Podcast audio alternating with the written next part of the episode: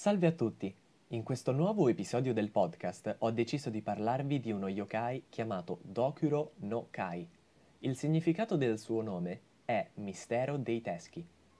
La storia riguardante questo yokai è ambientata a Fukahara, nell'odierna città di Kobe. Tutto iniziò quando un monaco, Nyudo Shokoku, si alzò la mattina dal letto e andò in cortile. Non appena mise un piede fuori la porta, vide una moltitudine di teschi che si muovevano da soli, quasi come fossero impazziti. Ovviamente il monaco spaventato chiamò i suoi servi, ma nessuno rispose e nessuno accorse.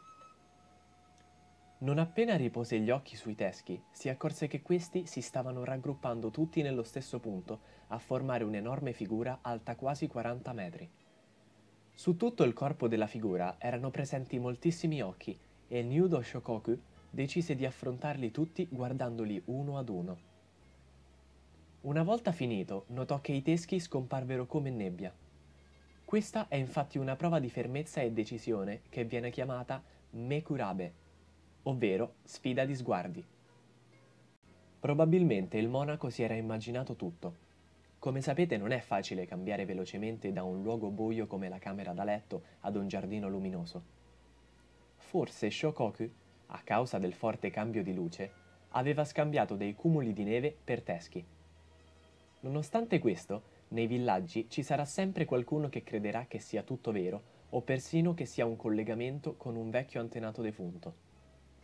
La cultura giapponese ci insegna che non è possibile per i defunti contattare i vivi dall'aldilà, ma potrebbe essere possibile mandare dei segnali come questo dei teschi.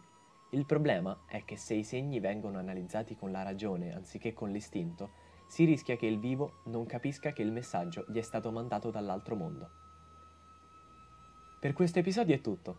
Spero vi sia piaciuto e vi invito a contattarmi su Anchor, Spotify, YouTube, Spreaker, Instagram, Facebook e Twitter con il nome Mostri e Spettri dal Giappone. Vi chiedo di supportare la mia pagina sui social network e condividerla con i vostri amici. Andate a seguire anche da Zazai su Instagram per supportare le illustrazioni. Grazie dell'ascolto, ci vediamo nel prossimo episodio. Ciao!